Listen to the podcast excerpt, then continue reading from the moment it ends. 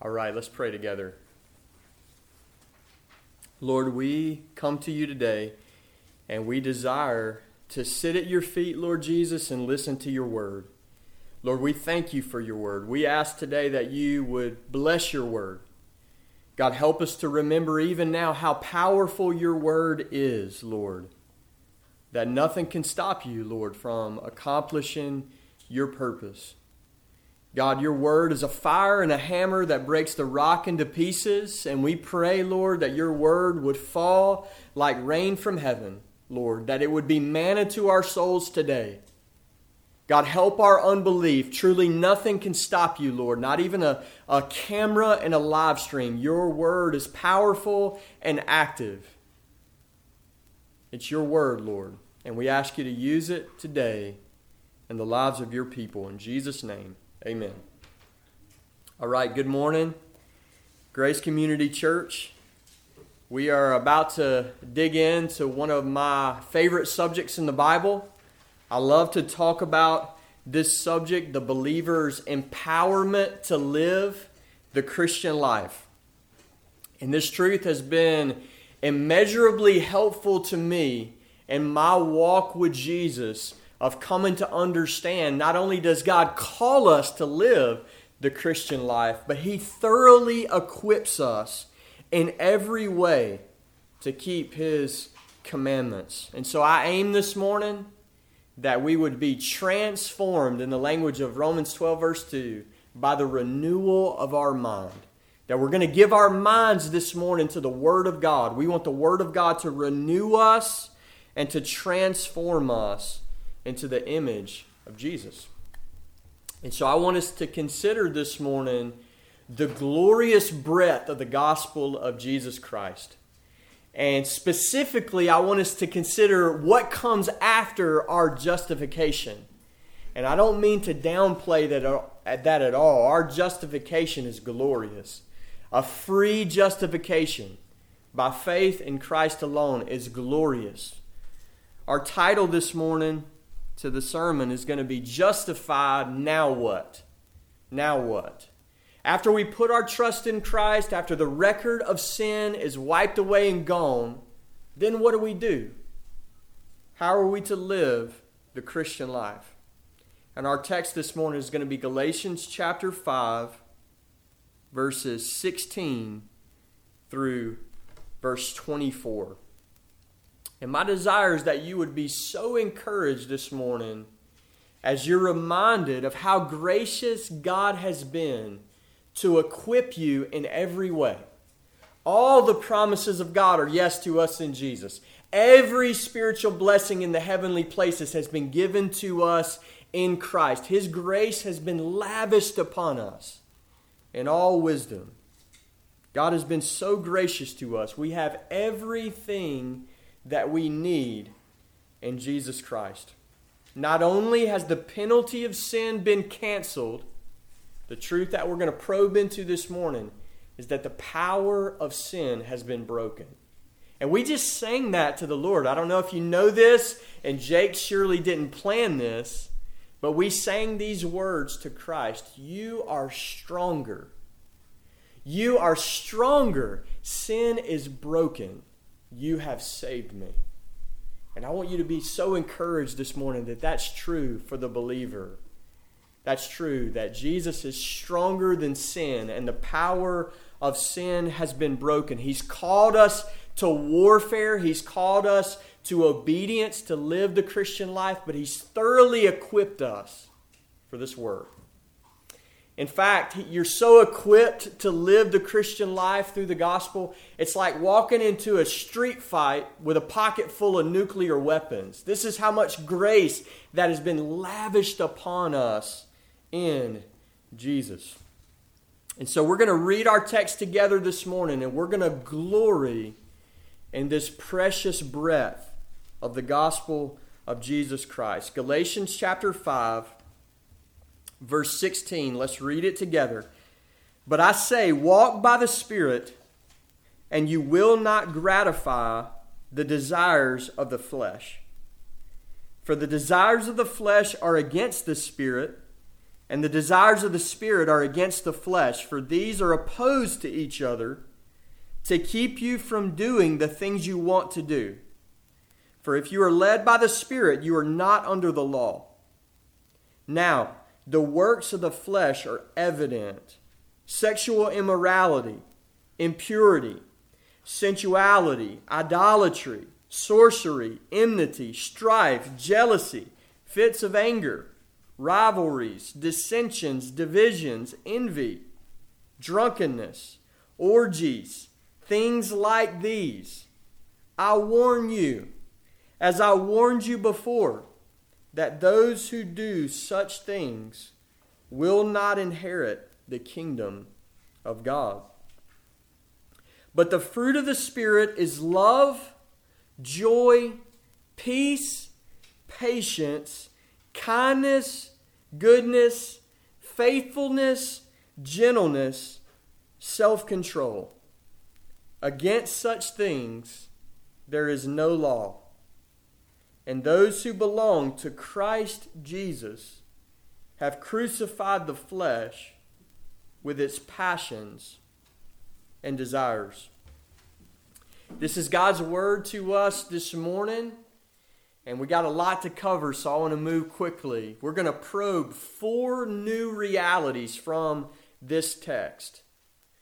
We're going to cover a new position in Christ, a new conflict in Christ, a new power, and a new direction.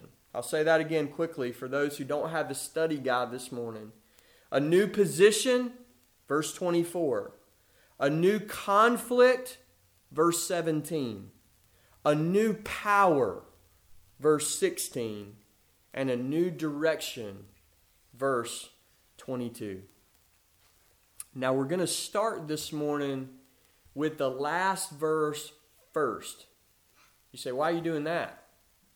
I want us to learn how to read the Bible as Christians. Okay? I want us to learn how to read the Bible like Christians. So this is helpful knowledge for you to store up, okay? That every imperative in Scripture, like the commands in this text, specifically the command of verse 16, every imperative in Scripture is always rooted in the indicatives of the gospel. Every imperative is always rooted in the indicatives of the gospel. Now, these words come from the Greek uh, uh, tenses, and, and, and, and the word indicative means the, the, the indicatives of Scripture, they tell us what God has done. What God has done. And the imperatives of Scripture tell us what we must do. What we must do. And in the hearts and the minds of Christians, this is the gospel rhythms that we have to learn. The dones, the indicatives, always come before the do's, the imperatives. Even if, if the dones are the last thing mentioned in a passage like our passage this morning. It might be last in the passage, but it's the first in the hearts and minds of Christians. The dones come before the do's. And so I want us to look at verse 24 first because this passage tells us that something decisive has happened to every Christian, something glorious, something once for all. There's a new position that we have been granted in Jesus Christ. And so I want you to look at it this morning with me. Verse 24 Brothers and sisters, be reminded from the Holy Spirit this morning, you belong to Jesus Christ. You belong to Him. Done. You are His. His name is placed upon you, and you are His possession. Jesus identifies with you, and He calls you His very own. You are His this morning.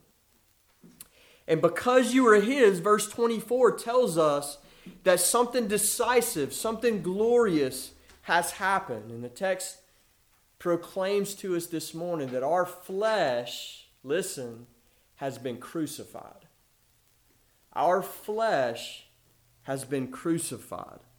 Now, the key here is that you understand that because of the way this is worded in verse 24, this is not referring to something that progressively happens to the believer in the Christian life. That's true enough. That's just not what this text says. This text is pointing to something that has already been accomplished. It is part of the finished work of Jesus.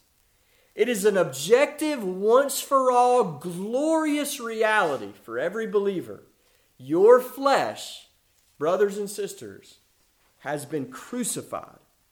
Has been crucified. Dustin, are you saying that a, that a Christian's flesh is already dead? Let me be really clear on this point, okay? No, I'm not saying that. The Apostle Paul, speaking in the authority of the Holy Spirit of God, is saying that. The believer's flesh is crucified, indicative, done. This is your new position in Christ. And this is what I was talking about as we head towards this text. This is that pocket full of nuclear weapons that we take into this spiritual fight with sin. We have been fully equipped for this task. Our flesh has been crucified. Now, every one of us knows why these indicatives are so hard for us to believe and we nuance them to death to where at, at the end of it, there's really nothing left to them. And the reason they're so hard for us to believe is they, they assault our daily experience. Because if all we looked at as believers was our daily experience, we would never conclude, brothers and sisters, that our flesh was crucified. In fact, we would conclude, and some of you are thinking right now, well, it sure, sure doesn't feel like my flesh is crucified. In fact, last I checked, just a few minutes ago, for some of you, it was alive and well. It was kicking and screaming this morning. And we're definitely going to talk about that as we move through this text of our ongoing battle with the flesh. But first, we need to understand appreciate and glory in this death blow that Jesus Christ has delivered to our sinful flesh.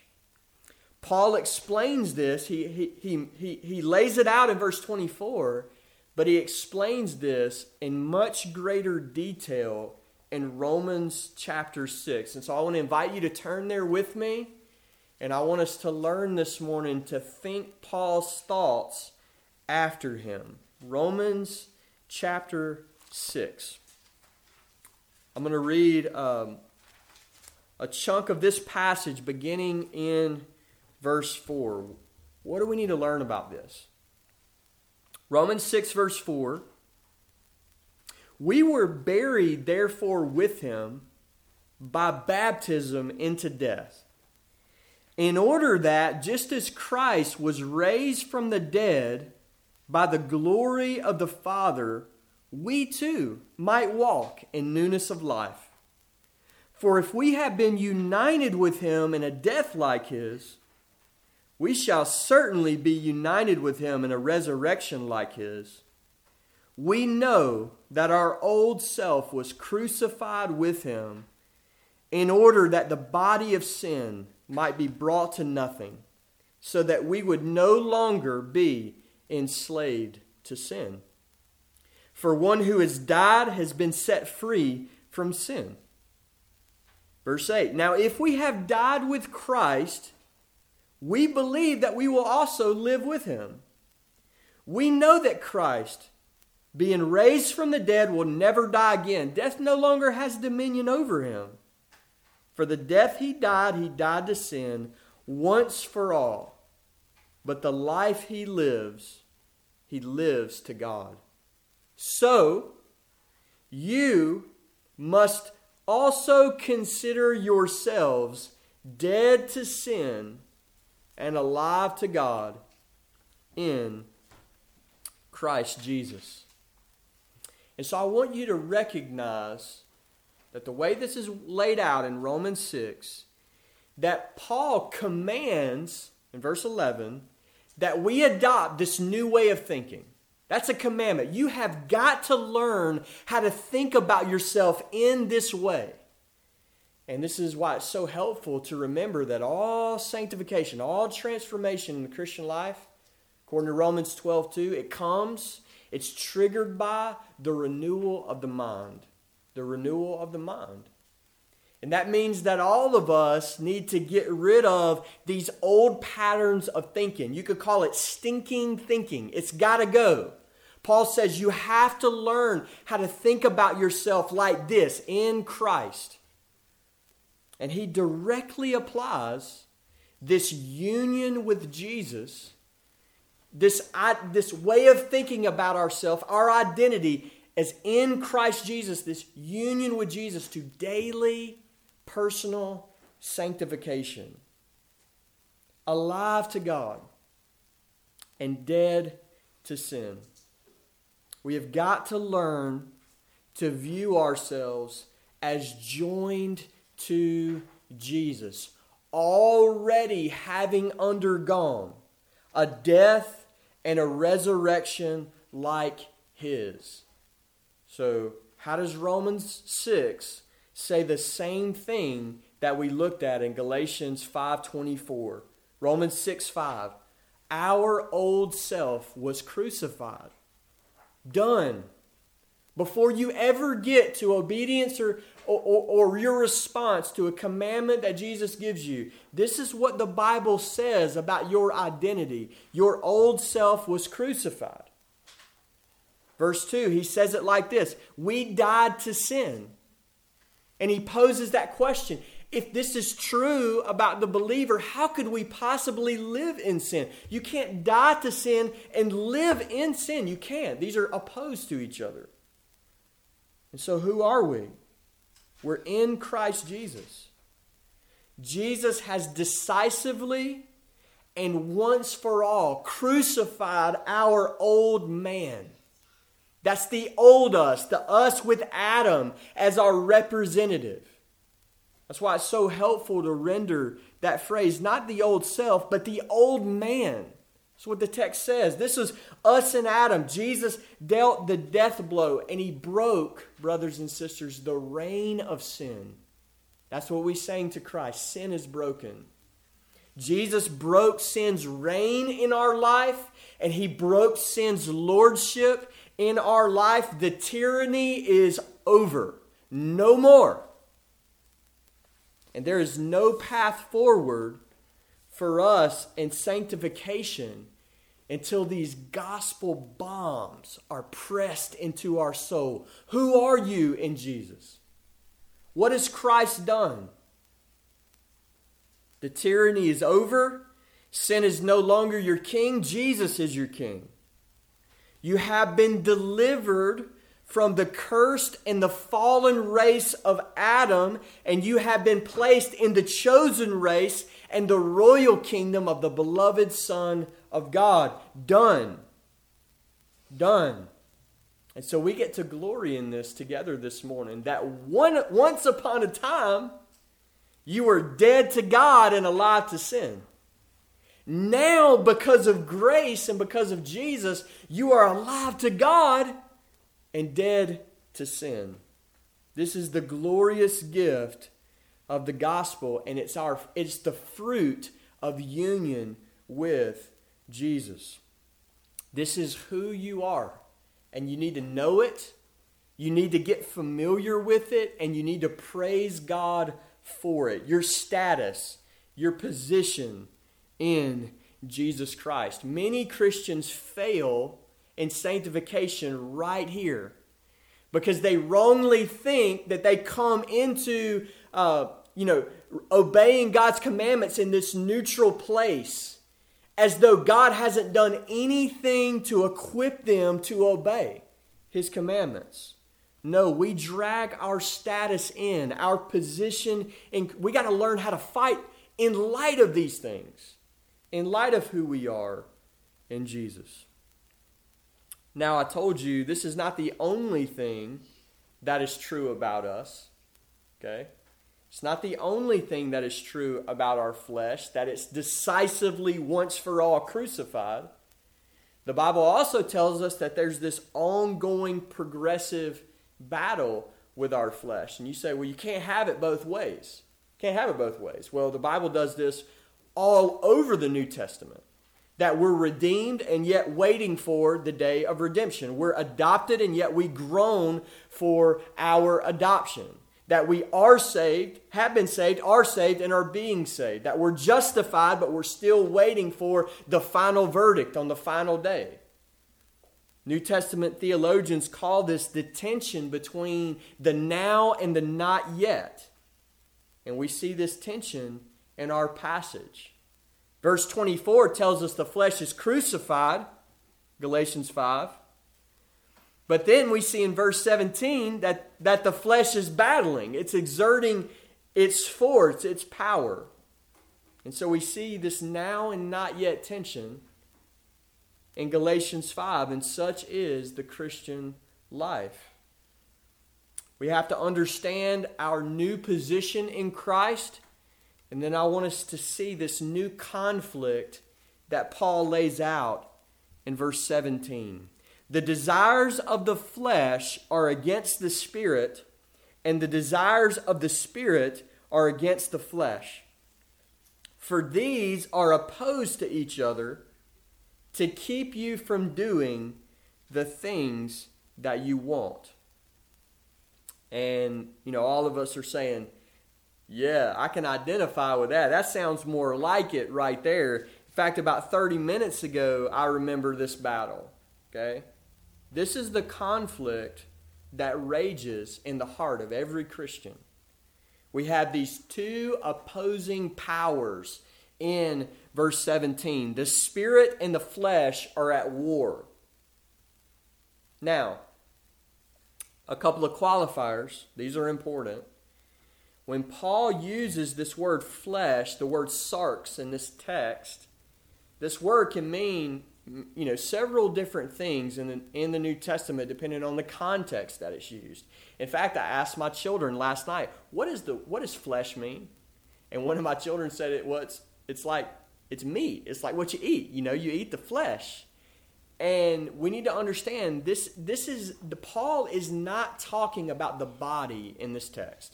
Okay, there's a lot of really bad, bad, bad versions of the Christian life where body is bad, bad, bad. God created the body. We're t- all the commandments of God are to be lived out in a human body. Okay, the the word here is referring to to our fallen humanness. Okay, not to our not to our human bodies. Now, Another qualifier is we have these opposing powers in verse 17. They're completely opposed to each other, but they're not equal powers in verse 17. Okay? Um, the flesh and the spirit are at war, but the spirit is God. There is no power in the whole universe that can rival the power of the Spirit. So I, want, I don't want you to think about these as like arm wrestling back and forth and who's going to win. These are unequal powers in every way. And another qualifier is this, and I find this helpful. This is an example of of what I meant by dragging status in to these imperatives that the Christian has both of these realities, both of these forces exerting itself in their, in their souls. But the Christian does not identify equally with the flesh and the spirit that is warring within them. Now, this is their flesh. This is our flesh in this text. But we're not equally linked to the flesh and to the spirit. Say, what do you mean? Well, here's how Paul says it in Romans chapter 8. Verse 9. He says, You, however, are not in the flesh, but in the spirit. Do you see that, brothers and sisters? That you're in this you're in this battle with the flesh and the spirit. They're waging war, but the word of God, and we need to remember this, says you're not in the flesh. You are you are in the spirit. This is your identity, your position in Christ. And so we got to learn that the Bible sometimes points to the same truth in substance, but uses some different language to get there. And so, who are we? Well, if we use the language of Romans 6, our identity is in Christ. If we use the language of Romans 8, our identity is in the Spirit. And so, these opposing forces are at war within the believer, but the believer is in the spirit, not in the flesh. One more qualifier here is I'm calling this a new conflict in verse 17. And I want you to understand that the conflict is new because it's the presence of the indwelling spirit that actually produces the conflict. This is a new conflict because this is only experienced in the life of a Christian. So, what's new about the believer? It's not the flesh. You always had that. Okay? Not the flesh. But as a lost man or woman, the conflict wasn't there in your life because you didn't have the Spirit. It was a one sided battle. But upon regeneration and the powerful grace of God, this new power has been implanted in our souls that makes war against the flesh. This conflict is new, the Christian conflict. Now, I want us to press into this a little bit more. I want you to understand that this conflict, this warfare in verse 17, it's total. And I want to take a minute just to explain why it's all out total warfare. Just to use a cross reference uh, to define the flesh, in Romans 7, verse 18, the Apostle Paul says this I know that there is nothing good in me that is in my flesh. That's an amazing statement. That it helps us to understand the nature of the flesh that according to Scripture, there's nothing good about it. That's an amazing statement. It's totally depraved. There's nothing good in the flesh. This is why the Scripture tells us it must die. It must be crucified. It must be put to death. It's totally corrupt. And that helps us to understand just how contrary these powers are at war within us. You see, the Spirit is good, only good, and always good. Whereas the flesh is evil, only evil, and always evil. And therefore, there is no compatibility between the two. This is like light and darkness, righteousness and wickedness. This is why there will never be, in this conflict, there will never be a truce declared, a ceasefire, not for a moment, total, all out warfare to the very end. To the very end. And this text is, a, is one of the clearest places in the New Testament that shows us that the flesh is still present even in regenerated Christians, even after we're born again and the Spirit of God regenerates us and makes us new. This text is so clear that even in the life of a believer, this opposing power still exerts itself.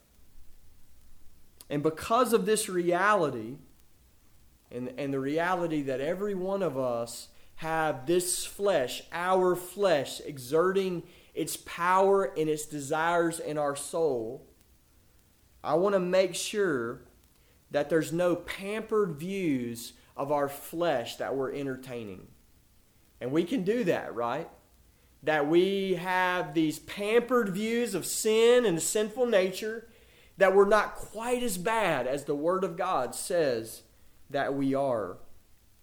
And so I want you to use that phrase in Romans 7, verse 18. And I want that to sink into our ears this morning. There is nothing good in the flesh. There is not one good thing in the flesh. There is only evil in the flesh. I'll say it this way Your flesh, brothers and sisters, is capable of the most wicked acts that have ever been committed in God's creation. And the only reason that you have not committed such acts is because God has providentially restrained your flesh. It's not because your flesh is better than your neighbor's flesh. There's nothing good in the flesh, only evil. It is contrary to the Spirit of God in every way. And I want us to hate it like God hates it this morning.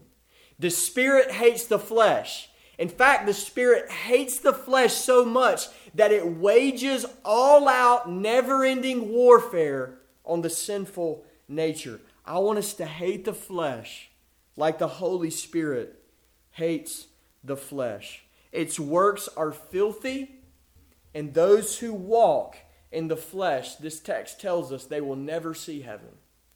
Never see heaven. Let's pick it up again in verse 19. Now the works of the flesh are evident sexual immorality, impurity, sensuality, idolatry, sorcery, enmity, strife, jealousy, fits of anger, rivalries, dissensions, divisions, envy, drunkenness, orgies, and things like these. I warn you, as I warned you before, that those who do such things will not inherit the kingdom of God.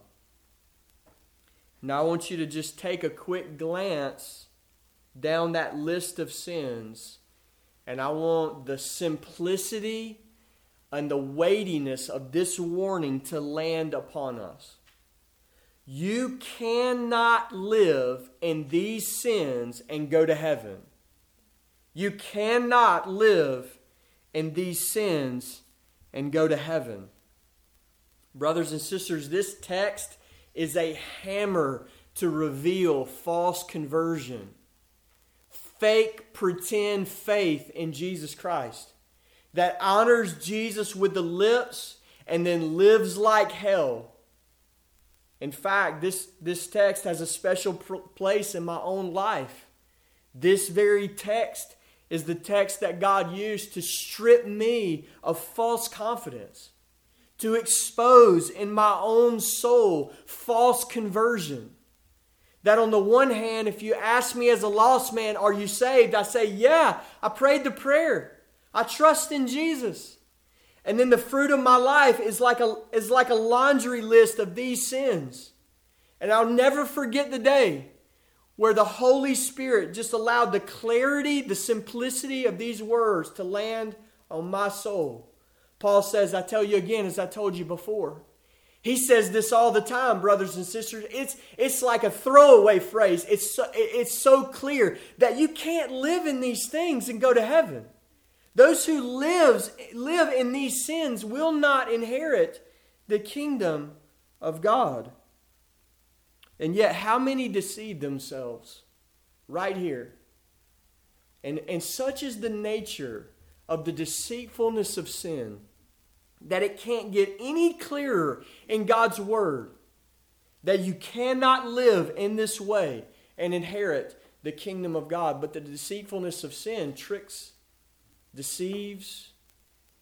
And you, how, how many do you know? Maybe even you this morning that you've come to believe the exact opposite of what we have clearly in this text. You believe that you can smuggle one of these sins into heaven. You believe that God is not going to make good on His word. You believe that you can have Christ and sin. And this text reveals the clarity that you cannot live in the works of the flesh and inherit the kingdom of God. Inherit the kingdom of God. The works of the flesh are evident are evident. Now, I want this to be so clear. We'll come back to this later. What Paul is not saying is that a Christian can't commit any of these sins in this list. Christian can commit every sin in that list, be forgiven, restored, and walk with God and go to heaven. Every single one of those sins can be committed by a Christian, but the works of the flesh are evident. What Paul has in mind here is the pattern of someone's life, your character, what you're known for, what you live in, where do you walk? And if we're honest, we know many who claim to follow Christ and they walk around in these sins sexual immorality. The Bible says that this is not even supposed to be named in the church of Jesus. And yet, how common has it become? It's, it's, it's almost as common, you know, as, as, a, as a throwaway phrase of somebody struggling with, with sexual sin, not turning away from sexual sin. Brothers, I want to encourage you to let this land on you. Look at what the text says. Those who practice these things will not inherit the kingdom of God. You need to repent. You need to repent. The only hope that we have for conquering, overcoming the works of the flesh is the power of the Spirit. This is why God gave us the Spirit. He knows that. This is why we've been equipped out for this battle. We need the Holy Spirit. And that's exactly what God has given us in Christ Jesus. Jesus did not leave us by ourselves in the battle with the flesh and say, hey, you got this enemy named the flesh. He's really powerful. Uh, you should overpower him. Good luck. He didn't leave us by ourselves. He came with us. He is our victorious king. He lives in us by his Spirit. Jesus told his disciples, I won't leave you as orphans. I'll come to you. Are you encouraged by that this morning? You're not an orphan in the kingdom of God. Jesus came to you by his Spirit. He lives in you by his Spirit. The Spirit of Jesus, the Spirit of Christ. And the Bible tells that he tells us he dwells in us forever. Forever. Not just a temporary Savior, He's fully equipped us for the Christian life. Which brings us to this command in verse 16 this recognition of this new power. Brothers and sisters, we must walk by the Spirit. That's the imperative, that's the command. How, how much attention are you given to this commandment in your Christian life? Walk by the Holy Spirit. Walk by the Spirit. This is the power for obedience to God. In fact, this is a fulfillment of Ezekiel's prophecy. In Ezekiel 36, he prophesied, I will give you a new heart, God says, and a new spirit will, will I put within you, God says. And I will put my spirit within you, God says, and cause you to walk in my statutes and to be careful to obey my rules. This is God's provision for our victory, for our obedience to Him, that He would give His Spirit to us, that He would plant His Spirit in us and the commandment that we have in verse 16 is to live in light of this reality. Walk by the Spirit. God's given you the Holy Spirit. Walk by the Holy Spirit. Or to use the language a little bit later in Galatians, keep in step with the Spirit. Follow the Spirit since you live by the Spirit. Now, I want to mention a few things about this commandment. It's so helpful in several different ways. One it shows us the root of all obedience. It's a summer, it's a, it's a foundational command in the sense that you can't do anything else that God tells you to do until you obey this text. Does that make sense? You can't, uh, if you want to um, preach the gospel to all nations, you can't do that until you walk by the Spirit. If you want to love your wife as Christ loved the church, well, can't do that until you walk by the Spirit. You need the Spirit, His power for all the other things that God has commanded you to do. It's a foundational command. And the backside of that is it also shows us the root behind all of our sin. Shows us the reason why we sin. What I mean by that is this the reason why you practice sexual immorality, the reason why you walk in paralyzing anxiety, the reason why you don't love your spouse is not because fill in the blank, because you're sick, because you have hard circumstances. It's not because you had a really hard life and nobody understands you. And if they could just understand you, then you might be able to obey God. It's not because of that. Your sin is not because of your circumstances. Now, I want to say this there are many of you who have been greatly sinned against, and I hate that for you. You've had bad things happen to you, and I hate that for you. But I love you enough to tell you this that's not why you sin. You don't sin because bad things happen to you. Brothers and sisters, you sin because you're not walking in the Holy Spirit. God has perfectly equipped you to obey Him. The third person of the Trinity lives within us as a seal within us, a guarantee of the finished work of Jesus Christ. The reason you sin is because you don't walk in the Holy Spirit. Notice the promise in verse 16. If we would, if we walk by the Spirit, we will not gratify the desires of the flesh. Read that backwards. If anyone is gratifying the desires of the flesh, it automatically means they're not walking in the Spirit. But it also shows us how much more powerful the Holy Spirit is than our flesh. Because if we would just walk in the Spirit, the flesh would be rendered crucified, will not walk, and to gratify the desires of the flesh. Your sin is powerful. Your sinful desires are powerful. But there is no power in all the created order that can rival the power of God's Spirit. In Ephesians chapter 1, the Apostle Paul prays for Christians that our eyes would be torn open, that we would come to know what is the immeasurable greatness of His power toward us who believe. Your sin is powerful, no doubt, but it's no match for the immeasurably great power of God's Spirit. So it's a foundational command. Shows us the root of, of all of our disobedience. But this commandment also reminds us of the supernaturalness of the Christian life. And I want to be careful with that phrase. Here's what I mean and don't mean.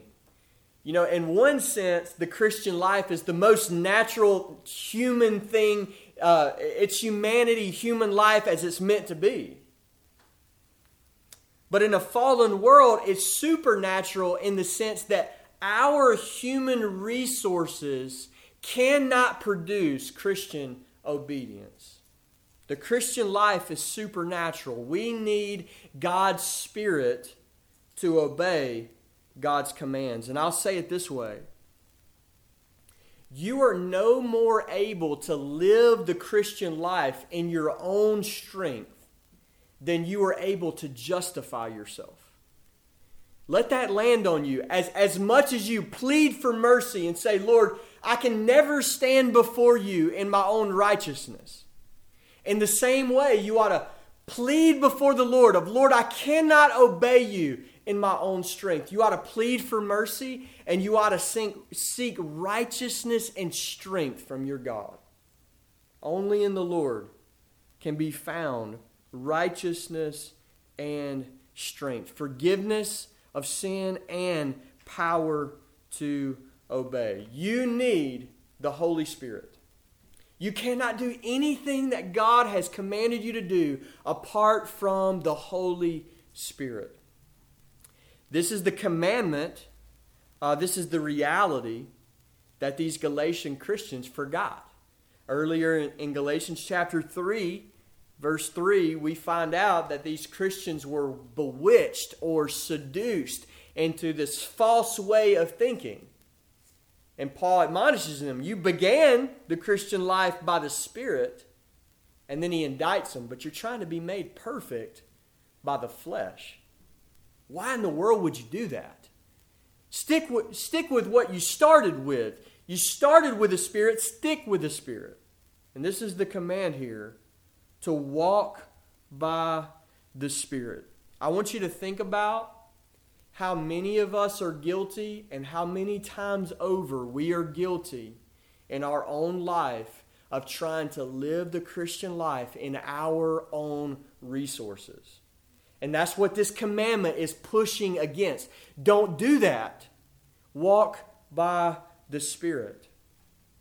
I want to remind us this morning that we cannot use human weapons against the flesh. It has no power in this realm. Things like human wisdom, human pragmatism, you throw it at the flesh with all your might, does nothing. It has no effect. It has no power in this realm. It cannot restrain this monster. Willpower, nothing. Prayerless striving to obey God, no power rigid, Christless asceticism, harsh treatment of the body can't even restrain this monster, the flesh. They have no power against the flesh. The only thing that can overcome the flesh is walking in the Holy Spirit. We have got to learn this. We have got to learn this. Trying to go to war against your flesh with human resources is a little bit like uh, a, a man, a soldier, taking a plastic toy squirt gun into the trench warfare of World War One.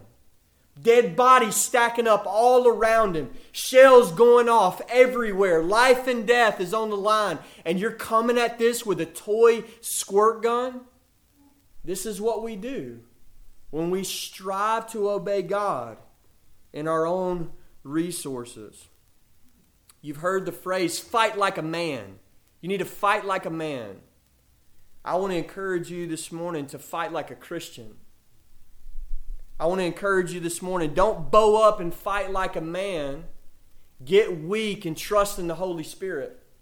Feel your weakness and let it cause you to lean hard on the Holy Spirit. You need the Holy Spirit. I want to give you just a just a, a, simple way to say this. If all you bring is willpower to obey God, bootstrap Christianity, you're going to get whipped. You're going to get worked over. You're going to work yourself to the bone. And five, ten years in, you're going to realize I haven't made any progress. I'm going nowhere. Because we must walk by the Spirit A couple more things here. That word walk shows us that this is not an automatic thing, that there's an effort that's required. Okay, this is not passive, this is a commandment. Walk by the Spirit. This is a deliberate act that we take.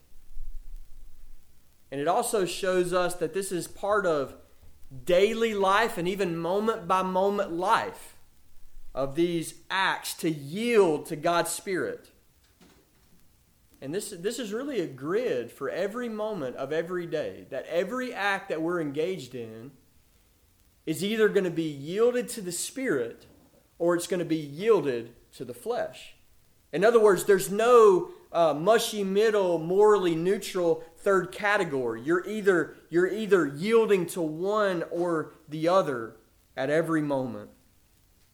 And so this is a command for us to deliberately, deliberately yield to God's Spirit, follow God's Spirit, trust in the power of God's Spirit in everything we do.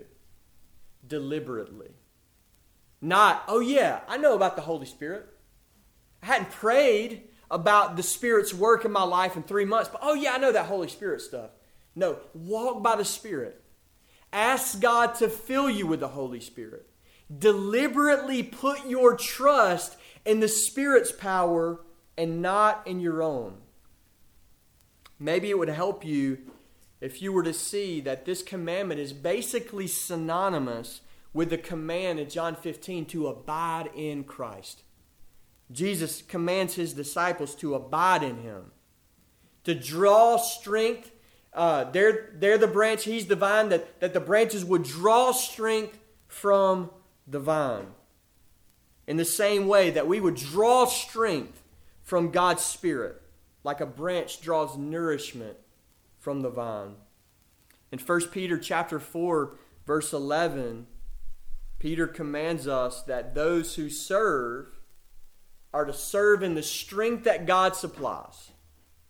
That in everything God may be glorified through Jesus Christ. Everything you do, make a conscious effort to do it in the strength that God supplies.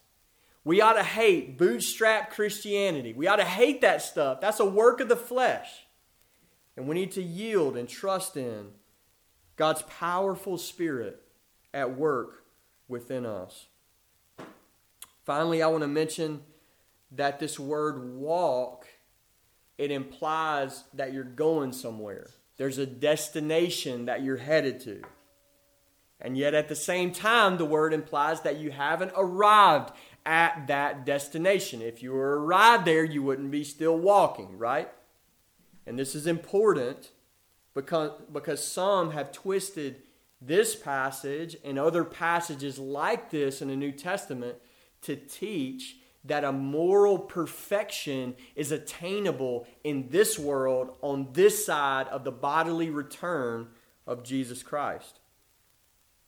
And I want to point out uh, with this walk metaphor that Paul is not teaching moral perfection, but he's highlighting this new direction of a believer's life.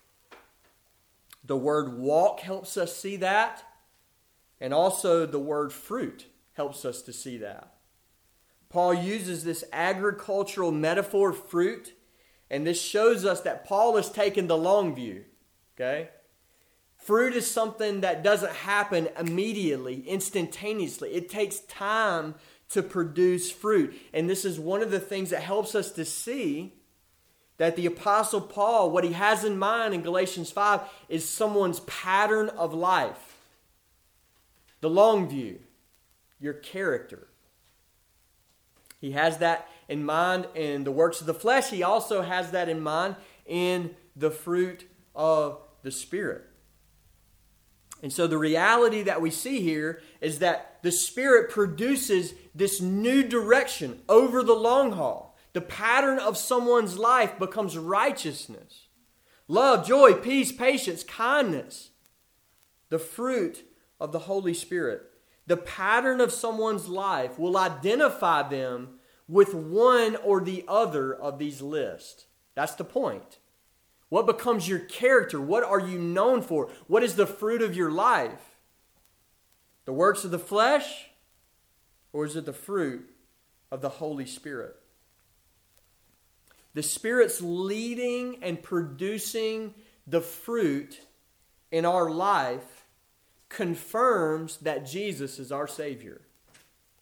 Confirms that Jesus is our Savior. This is evidence of Jesus saving us, delivering us progressively from the works of the flesh. Another thing helpful about fruit is you can see it. Okay, it's not a mythical idea that, that someone just thinks they're the awesomest Christian in the world. No, this is verifiable. Others can see the effects of the work of the Holy Spirit in your life. They're discernible over the long haul. Listen to how this is said in Galatians chapter 6, verse 8. This is what's at stake. For the one who sows to his own flesh will from the flesh reap corruption. I want you to understand that that means eternal damnation. And to prove it to you, I want to keep reading this sentence. The one who sows to the Spirit will from the Spirit reap eternal life. Now, this text is not teaching work salvation, that you earn eternal life. Neither is this text teaching that if you commit one of these sins, you're damned forever. This text is warning you that the pattern of your life reveals the presence or the absence of the Spirit of Jesus in your life.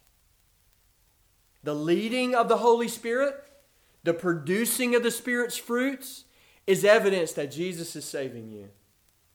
The absence of the leading of the Holy Spirit, the absence of the Spirit's fruit, is evidence that Jesus is not saving you. If anyone doesn't have the Spirit, he doesn't belong to Christ. That's Paul's language in Romans chapter 8.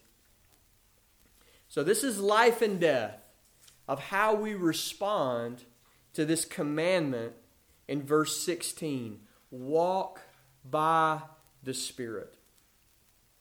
I want to mention two more things. This agricultural metaphor of fruit reminds us to be patient as Christians. Christian maturity is more like a crock pot meal than a microwave dinner. In the sense, we're talking about fruit bearing. We're talking about growing something in the backyard. That doesn't happen. Plant it today, have it tomorrow. This is a call for patience. You cannot have Christian maturity instantaneously. We have to be patient as the Spirit produces fruit in us. This godly character that's laid out for us in verse 22, this takes time for the Spirit to produce in our life. And this is what Paul encourages these Galatians with. Galatians 6, verse 9. Let us not grow weary in doing good, for in due season we will reap if we do not give up. And I want to encourage you to do that. Be patient, take heart, don't give up. Be patient and yield to the Holy Spirit. There is immeasurably great power available to us who believe. And my last encouragement as we wrap up this text is to encourage you to focus on Jesus Christ. Focus on Christ. I don't know if you've ever encountered this, but oftentimes I've seen this list treated as a list of isolated virtues disconnected from Jesus.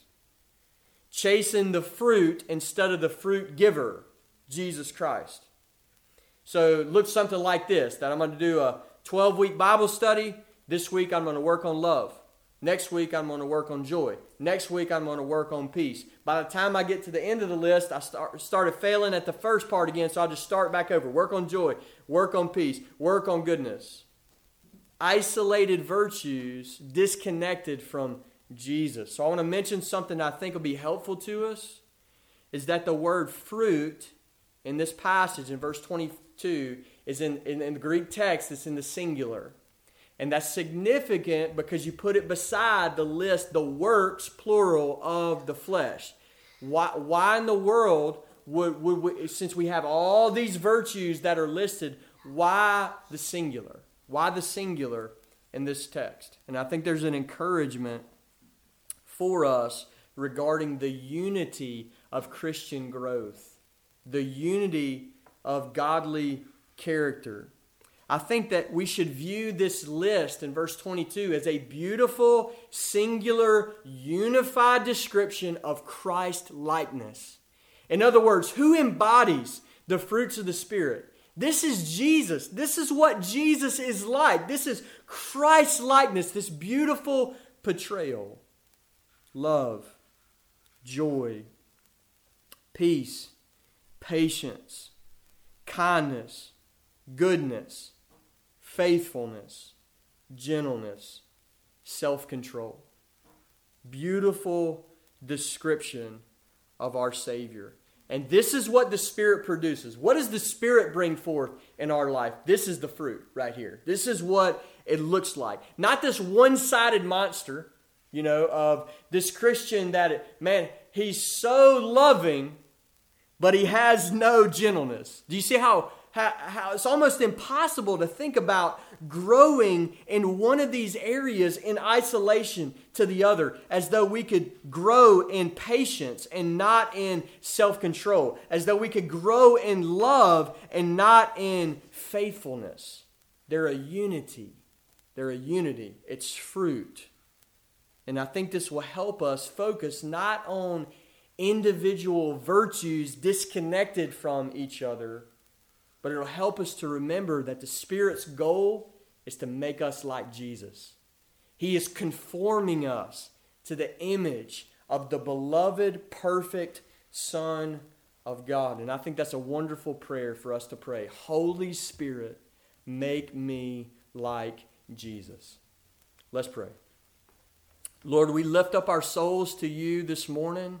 And God, I pray for your saints today. God, I pray that you would encourage their souls, that you would strengthen them with power in their inner man, that Christ would dwell in their hearts by faith today. Lord, I pray that you would overwhelm them with your kindness of how faithful, gracious you have been to us in the gospel. And Lord, I pray for those who are stumbling, who are warring with sin. I pray, God, that you would deliver them by your mighty, powerful Spirit. Lord, deliver your people. Deliver us from sin. Save us from our sins, Lord Jesus. In your name we pray. Amen.